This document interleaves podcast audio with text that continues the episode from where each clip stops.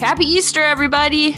It's Liz, and here's the podcast lineup for Popping Collars in April 2021. We're opening our hearts and our minds to pop culture that we might have initially rejected on Popping Collars. Find out what shows or movies we're giving a second chance.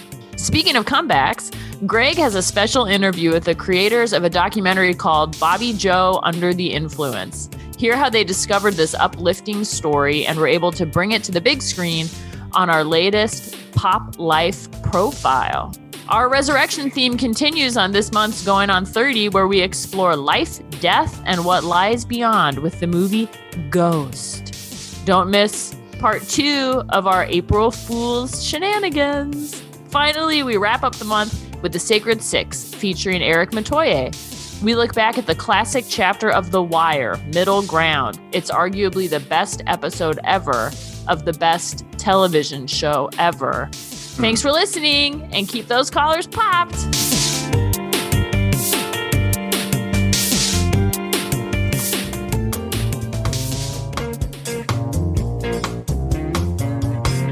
It's like Stringer Bell says, we ain't got a dream no more. This is the Sacred Six.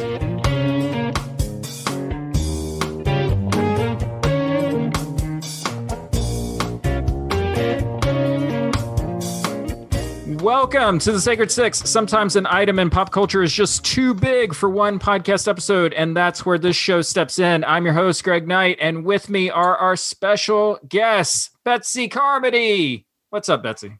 Not much, Greg. Just chilling here in Alexandria, Virginia, just a stone's throw away from the great city of Baltimore.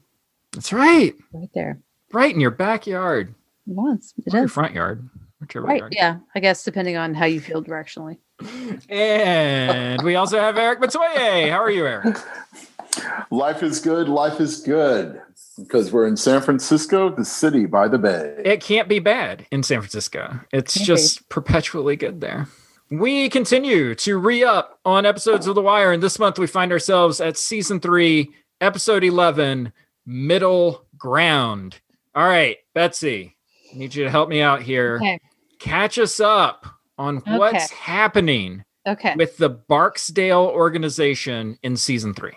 Okay. So with the Barksdales, we are really seeing the crumbling reality of Stringer Bell as he has tried to transition himself from being a drug kingpin or the queen in this situation to Avon Barksdale's king, become a businessman. We gotta go Um. Clay Davis is not helping him. You know, the bribes are not working, and he is being sidelined like somebody who doesn't mean anything. Like he's being disregarded, which which for Stringer Bell to be disregarded is a very difficult position to be in. Mm-hmm. So not only is he going to give up Avon to the cops, he is going to just let that contractor know that things are not going the way he wants them to. That's right. He's gonna put out a hit on a state senator. Woo! Right. which eventually then leads to, unfortunately, RIP, the demise of Ugh. Bell in this episode, dying inside one of his dreams. Oh, pour Yes. one out. Pour one out. Ugh. Stringer Bell, get on with it. Oh, oh, Idris. One for the homie. Uh, Eric, what's our what's our best scene from Middle Ground? This is a You know, fabulous it's- episode, by the way. It Which really is a fabulous episode. For me, it's Carcetti going into Hamsterdam. Mhm.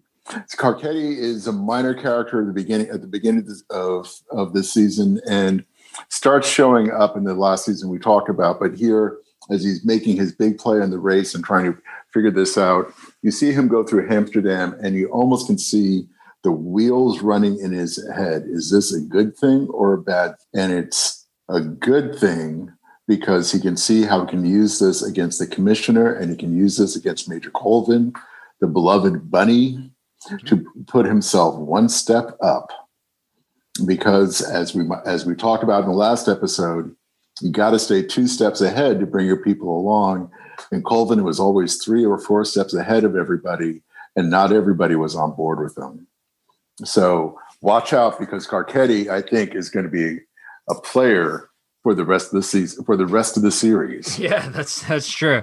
Uh Carcetti almost had his own TV show. Fun facts, fun facts that uh Oh. there was supposed to be a spinoff of The Wire called The Hall. And most of the storyline from The Hall played out on season four of The Wire, which was Carcetti's run for mayor. Betsy, what is our best scene? I love the spaghetti western or western in general send up of the opening of the show. It's Omar and Brother Mouzone in an alley. You know, just have it just the the language and the dialogue. They're both so specific as as people, how they're written on the show. And that Brother Mouzone is just his very educated, almost elitist kind of click to things. And then you have a guy who refers to himself in the third person and but is still very just specific and has this incredible vocabulary. And so the two of them kind of having this come to Jesus together about look, you, you I got screwed over, you got screwed over. Like we need to figure out what the truth is here of what's actually going on. And just this dealing and the way they talk about the caliber of the weapons and if you could do that and I could do this and just they know their craft so well Mhm. and it's not only their weapons but it's also knowing people i just enjoy that as just a writing tour de force as an acting tour de force i love that scene It is. It's like high noon breaks into the wire all of a sudden. Yeah. absolutely Like some kind of Clint Eastwood spaghetti western. all of a well you've even got like omar in the long coat like the duster link Right. like i'm like good god like love it Damn, man, I missed this crib already. Yeah, well, you spending a lot of time at the other spot doing what you got to do. Yeah.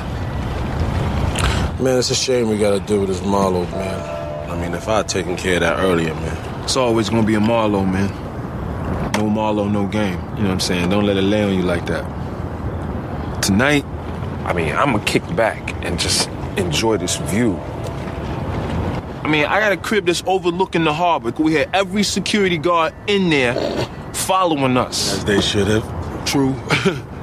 True. And then there was at one time, nigga, Toy store? Hell yeah, I told your ass not to steal a badminton set. What you gonna do with a net and a racket? Hey, we ain't got no yard. you like, yo, that white boy ain't gonna jump over that counter and come chase after oh, me. He sure did, Nigga though. said, I said, what the f- he was on your ass like Carl Lewis. Fist was balled up.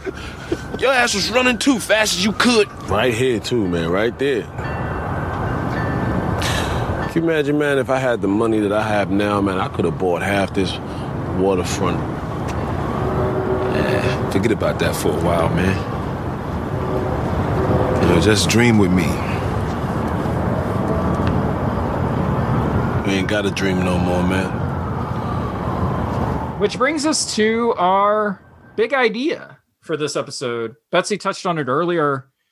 It's the Queen. It's time to talk about the Queen, the get stuff done piece, Stringer Bell.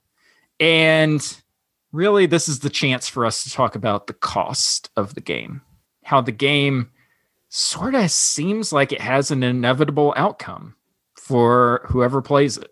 You know, back in the very first episode, we talked about Bodie saying a pawn can make it to the end if they're a smart ass pawn. But Angelo points out like pieces get capped quick in the game, right? And that even holds true for the queen, the mighty queen of Stringer Bell. What does middle ground have to tell us about the cost of the game? The game is the game. All the players keep saying that. The game is the game. If you go back to that initial chess game with D'Angelo, he describes the rules of chess have not changed for thousands for a thousand years. Stringer Bell tries to legitimize it and starts dealing with Clay. He starts dealing with with the lobbyists, with the senators. He's now out of his game. Just like in season two, when when uh, Sobotka and the longshoremen start playing start playing in the international game, which we talked about in that season, he's out of the game, and there is Stringer Bell, thinking he's still in the games, thinking he's still protecting Avon Barksdale, but he's out of his depth. And now, once again, once they leave their corners in Baltimore, the players in the game are no longer in the game. Right. All he is is a sucker. And that's what Levy tells him in this episode. Yeah. He's like, I wish you had come to me earlier before you went to Clay Davis. And that I think infuriates Stringer more than anything because he has tried to be become something that matters, something that's important. And when he and Avon are sitting up on top that penthouse apartment, looking out over Baltimore, recounting stories of them being chased by the police when they were younger and insignificant and kids and stealing badminton set. The underlying thing there is, but now we've made it. But mm-hmm. now we are something. And then he dies running in his dress shoes in that construction site of his dream. Is he trapped in a system as a man of color who comes from a lower class background, drug trade, that that that will be all he will be. You can't transition out of that. But Stringer's got this idea though that this is the this is the thing that's going to take him out of the game and live like other people. So in some way, he's trying to improve the board, but he's the king, queen, and the queen gets knocked out. That's a wounded. That's a wounded place in your chess game. Yeah. Well, it means that you're pretty much done, right? As we all know from watching the Queen's Gambit, you may as well resign once you lose your queen. This episode is so focused on the game, and I'd love to get Betsy's recap of what Bubbles is up to because his is a beautiful arc of redemption. But McNulty ends up on the on the felt, and the LT ends up trying to c- explain himself to the commissioner, and Colvin knows that it's done. Yeah. Major Bunny Colvin Yeah. realizes that the experiment of Hamsterdam is done, and what he's got, and all he's got to do is figure out: Do I get my pension? And What happens to my guys? Because what he asked them to do was against the game, the rules of the game for the popo, for the police. Mm-hmm.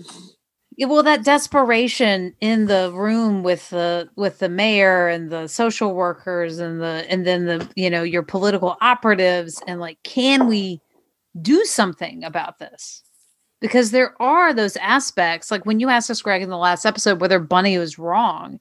You know, this was the hope with, when I was kind of thinking about the Bunny arc that this could actually be good. We have people seeking services who've never sought services before, like that. That we have this area where where normally problems that we try to keep hidden are not hidden. You know, there's there's something apocalyptical about this in that it is revealing, right? Because that's what apocalypse actually means is this, you know, pulling back the curtain to reveal what's going on. And here it's really dark. And we talked about that Carcetti walk in an earlier episode that that has to be done in the daylight. Yeah. And and Eric talked about the darkness when Bubbles walks it. And it's it's there is this hope inside trying to tackle, but these problems, it, it does become people who are incredibly creative to try to find some way of tackling them.